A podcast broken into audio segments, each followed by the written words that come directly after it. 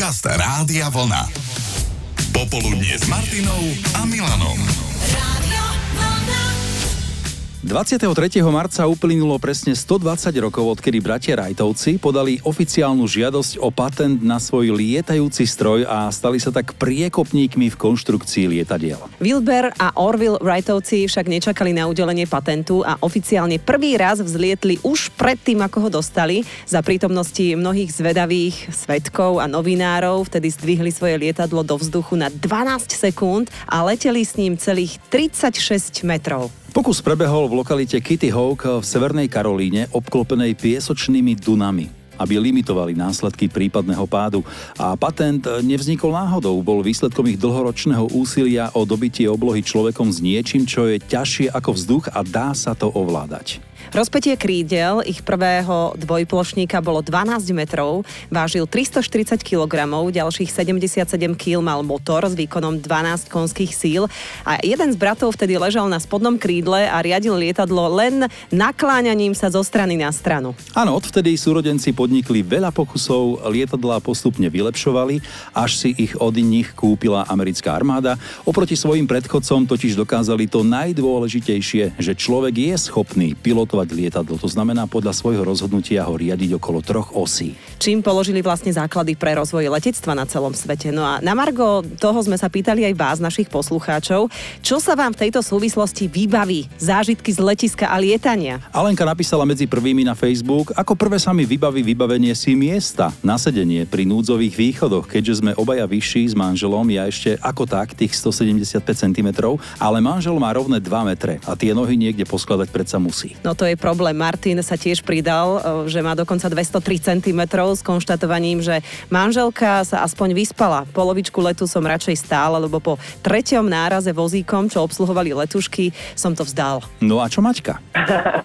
no tak my sme leteli z Kanárskych, ja som si teda pravidelne si beriem pozornosť nejakú z pláže, kamienky, piesok, tak som si nabalila do krabičky od vitamínov a uložila som si to do príručnej batožiny, položili mi batožinu na pás, preskenovali, zistili niečo neznáme, že tam mám, tak hneď pribehol ku mne policajt, vojak, e, zjapali, všetci na mňa vykrikovali, muž na mňa kričal, dcera plakala. Ja som im to aj chcela ukázať, že vlastne to je len piesok z tej pláže, ale nikto mi to nedovolil. Jasné, jasné, to bola vypetá no. situácia asi. A prečo muž kričal na teba? No akože preto som to nabalila, čo kradne mi ja z pláže. no, tak, tak. podržal riadne v tej situácii. Áno, áno, áno, áno. Aj ma tam chcel niekať, že on odletí aj bezo mňa. A čo si oni mysleli, že to je mm, asi nejaká taká neidentifikovateľná látka?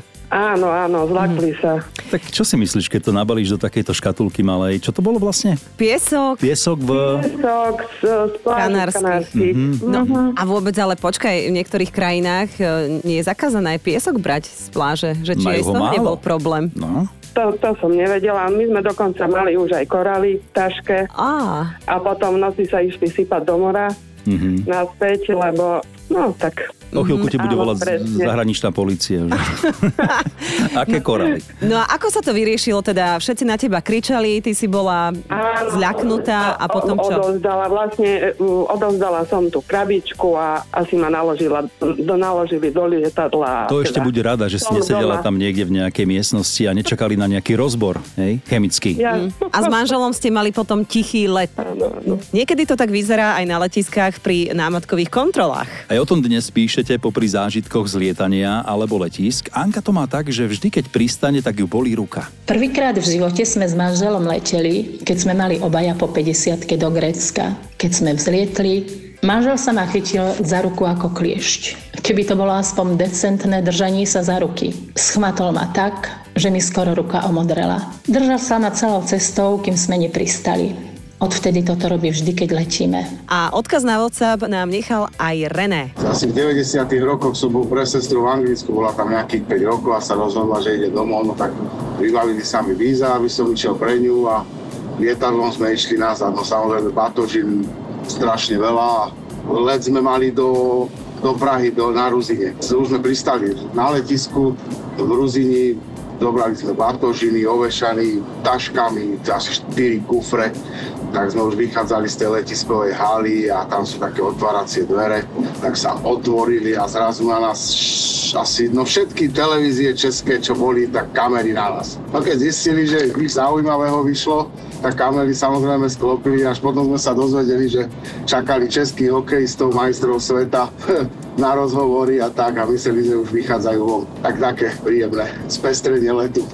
5 sekúnd slávy na letisku sa tomu hovorí. Svoj letecký zážitok nám predostrela aj Silvia. Cestovali sme z Londýna do Bratislavy. Deti už boli dostatočne veľké, 14, 12, 7 a 5 tak som im dovolila zbaliť si zo pár hračiek do príručných rúbsakov. No, už toto závania problémom, najmä u toho 7-ročného, keď sa na letisku snažili preskenovať jeho batožinu. Tu už pribehli dvaja páni v uniformách, ozbrojení od hlavy po pety a zavolali si nás stranou. A otázky typu kto vám balil rupsaky, e, dávali ste rupsaky niekomu inému, prevážate niečo od niekoho iného. Ja už som bola celá červená, lebo som nevedela, čo si tam syn zbalil. A či náhodou nezbalia aj Silviu ako zodpovednú osobu? Tak sa pekne rupsak otvoril a boli v ňom obrovské nožnice, pretože, ako syn povedal, boli, detkové boli úplne tupé. A imitácia zbrane, čo bola síce hračka, no ale pod tou, pod tou kamerou to muselo vyzerať úžasne. Ja som bola celá červená, syn plakal, pretože mu to všetko zhabali, no ale nakoniec sa spustili, tak bolo všetko úplne super. Tak sme sa poučili a ideme ďalej, letíme ďalej. Miške sa vyjaví ani nie svoj prvý let,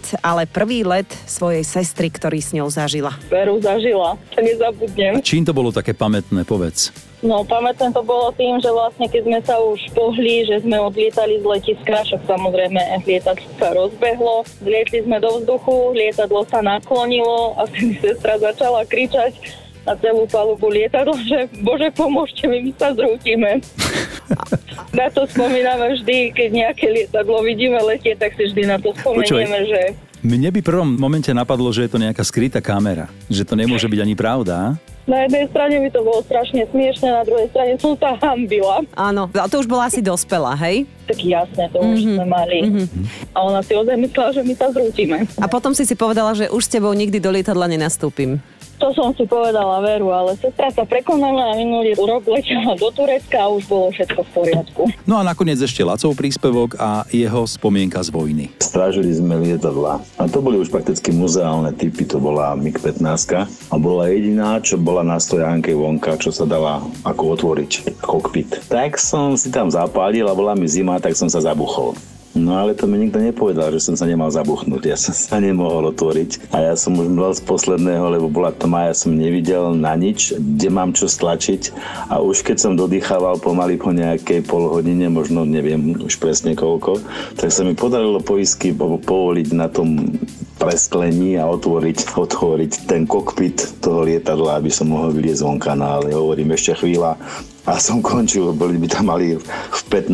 z druhej svetovej vojny ako jedného sušeného vojaka. Počúvate Popoludnie s Martinou Záchenskou a Milanom Švikruhom. Rádio